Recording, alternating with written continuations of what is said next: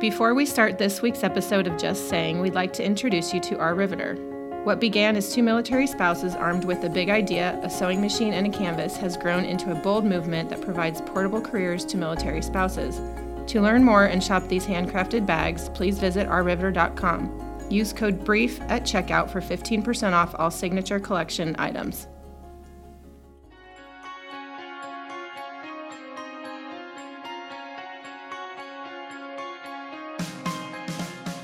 Welcome to the podcast Just Saying. My name is Joe McCormick, and today we're going to tackle writing emails part two. If you're new to the podcast, I'm really happy that you're here. And if you've been here before, welcome back. Please spread the word. We are helping people become lean communicators, clear and concise. And that's a struggle for a lot of people, especially when it comes to writing emails. There's a lot of bad emails. Um, as you may know, I've written a book called Brief Make a Bigger Impact by Saying Less, and also a book called Noise Living and Leading When Nobody Can Focus. And the point of my business to, is to help you and those around you raise your game, to become better communicators, more intentional, lower the noise, lower all the distractions and disruptions. And emails is absolutely a source of annoyance for people, it is a burden. Your inboxes are constantly filling, and they're never going to stop. I was just over the weekend um, checking email and trying to cut it back down, and then it just the numbers just pop back up again, and I just it's like a flooding basement, and you try to get rid of the water, but it just doesn't seem to go away. So today's part two about writing a solid email, and you know, I want you to think about lists and what list you're on. Are you on the preferred senders list? That when you somebody gets an email from you, they're trained to open it and read it and respond to it, or are you on the no doubt delete and delay list? Now, it's very easy for you to, to, to end up on that delete and delay list because you haven't thought about the things that you need to think about before you hit send. And what we talked about last time was um, first of all, should it be an email at all? And second of all, the time spent to think and organize before you even start writing. Writing is not a technical problem, it's a thinking and organizational problem. Are you using quiet? Even if it's just for a few minutes about what am I trying to say and why am I even sending this and what do I want the person to do and what do I want to communicate? Um, and finally, you know, just writing it and walking away. So, what we're going to pick up on part two is that you want to ensure that your e- that your emails are always easy to open, easy to read, and easy to reply to. And this is possible, it's very doable, and that's why I'm doing this podcast. And the second part really is around what happens after you've written your first draft. So you've thought about it, you've organized what you want to say, and then you've actually set about writing it, and then you've walked away. So what I want you to do is actually, I want you, I want you to pick up and just walk away. I want you to put, close your laptop, step away. Don't do it right away, even if it's for a minute, or five minutes, or an hour. Walk away from that email. Realize that there's a risk if you just quickly hit send. I know you're in a hurry and you got a million things to do, but I want you to walk away. There's a risk and there's a reward. Am I going to be on the preferred um, senders list? That's the reward. If I'm going to be on the delete and delay list, if I'm very haphazard with this and hit send, I might not be communicating and putting my best foot forward, so I'm going to walk away. Okay, now you've walked away, go grab a cup of coffee, do something different, um, have some quiet time, change gears, and you're going to come back to that email. It's still in draft form, and you are going to edit it. But you're not going to just edit it in any way. You're going to edit like you're your worst critic. what I mean by that is, imagine like you're the person receiving it and you're having a bad day, you're super busy, you're really critical, and then you're opening your email and you're you're forming a judgment of the person in this case it's you um, based on the quality of that email. So you want to edit the email like your your worst critic. Okay, and that will always be helpful. So what are you looking for when you edit it? First and foremost typos. Did i spell anything wrong? I can't tell you how many emails i've seen. I don't care if it's job applicants people that are um, trying to get me to do something like um, marketing services where there's typographical errors in the email. I mean, and including that as things that should be uppercase that are lowercase, spacing issues, punctuation, just typos, just mistakes. Just simple, stupid mistakes. It's amazing because when you make those mistakes, the person you're sending it to, they're going to see your mistake immediately. I don't know why it is, but it's magic. It's like it's the glaring thing looking right at you. You spelt the word to instead of T O O T O. Or instead of T W O, you spell T W, or whatever mistake, silly mistake that you made because you were thoughtless, careless, or in a hurry. Check for typos. Second thing I want you to look for is formatting. Is there some white space? Does it look, if you scanned it and you skimmed it, does it look readable? If you look at a block paragraph, or you look at ones with bullet points, white space, I want you to format it so that there's the eyes, when it scans it and skims it, is invited to want to read it. Okay, because people instantaneously make judgments.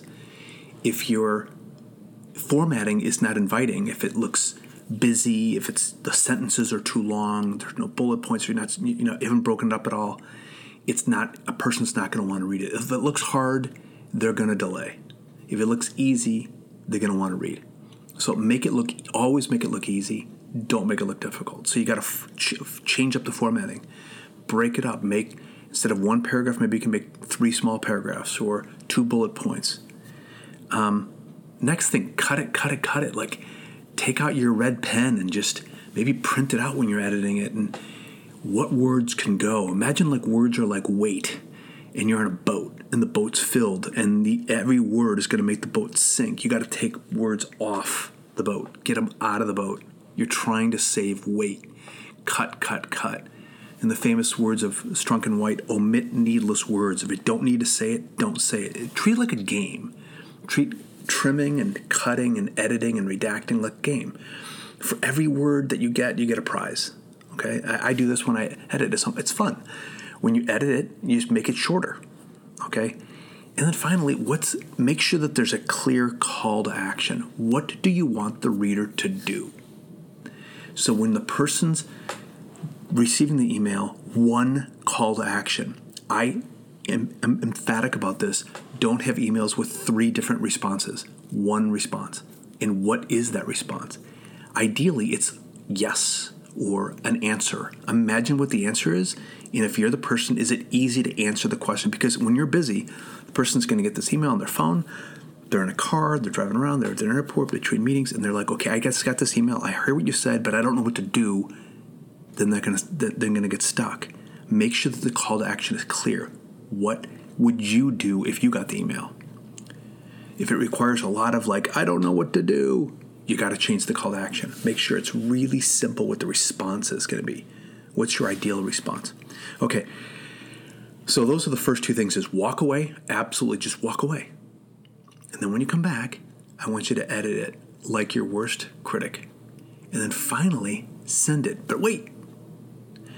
Don't send it at the time that you want to send it.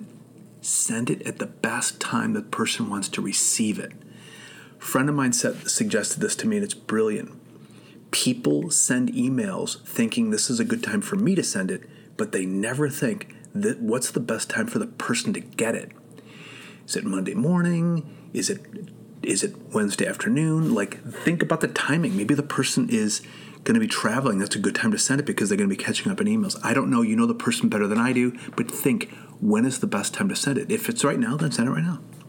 If you don't know, then you can send it now. But if you do know, like, hey, it would be better better for me to send this, you know, at seven o'clock tomorrow morning because the person is going to be checking their emails at seven o'clock tomorrow morning, and it's not going to be a good time bec- this afternoon because it's the end of the day and their inbox is getting filled. If it's really pick the timing, pick the timing. It's super important. So that's it. That's the, the writing a solid email comes down to, I think, a willingness to step away and not being in such a hurry, even if it's for a minute or five minutes. Maybe it's an hour. Um, I think that the second thing is when you're coming down to editing, I think looking at it from the standpoint of be critical. Like this is a person's how they're going to form an opinion of you, the work that you're doing, what you're talking about, what you want. So your editing process has got to be thorough and and clean it up, absolutely clean it up. And then when you send it, don't just send it, you know, like because oh, I just want to get done with it. A lot of people do this like at the end of the week. They just want to like, okay, I got all the stuff. I just got my to do list. I get it. I have to get it done. Have some, um, be a little bit more thoughtful about the, the timing when you send it. I I I can't tell you um, when I get emails. Um, they just come in absolute floods. And somebody told me this years ago. Like sometimes it's a good idea to send people emails on like a like a Sunday afternoon or Sunday evening when they're kind of prepping for their next week or um, Tuesdays and Thursdays it might be better because Monday is a super busy day and they got a lot of meetings going on or whatever the, whatever the timing might be. It's just you taking a moment and thinking, you know, what's best for them, okay? Because when that onslaught comes, when the flood comes and their inbox is filling up and your email's in that mix, they're not going to read it. They're just they're just not going to read it. So th- those are some thoughts, um, both in part one, um, you know, how to develop the thought, and then part two now is how to come back to it, how to edit it, and then the, the key time I'm, I'm going to hit send. There are no typos. It's really clean. It's good to go. Then you hit send. Okay. So when you think about this, here's here's a, here's a, here's a way of thinking about this. When so many emails are just plain awful, they're junk. They're not good. They're not readable. They're terrible. Make sure that yours are always simple, straightforward, and super easy. Always, always, always. Just saying.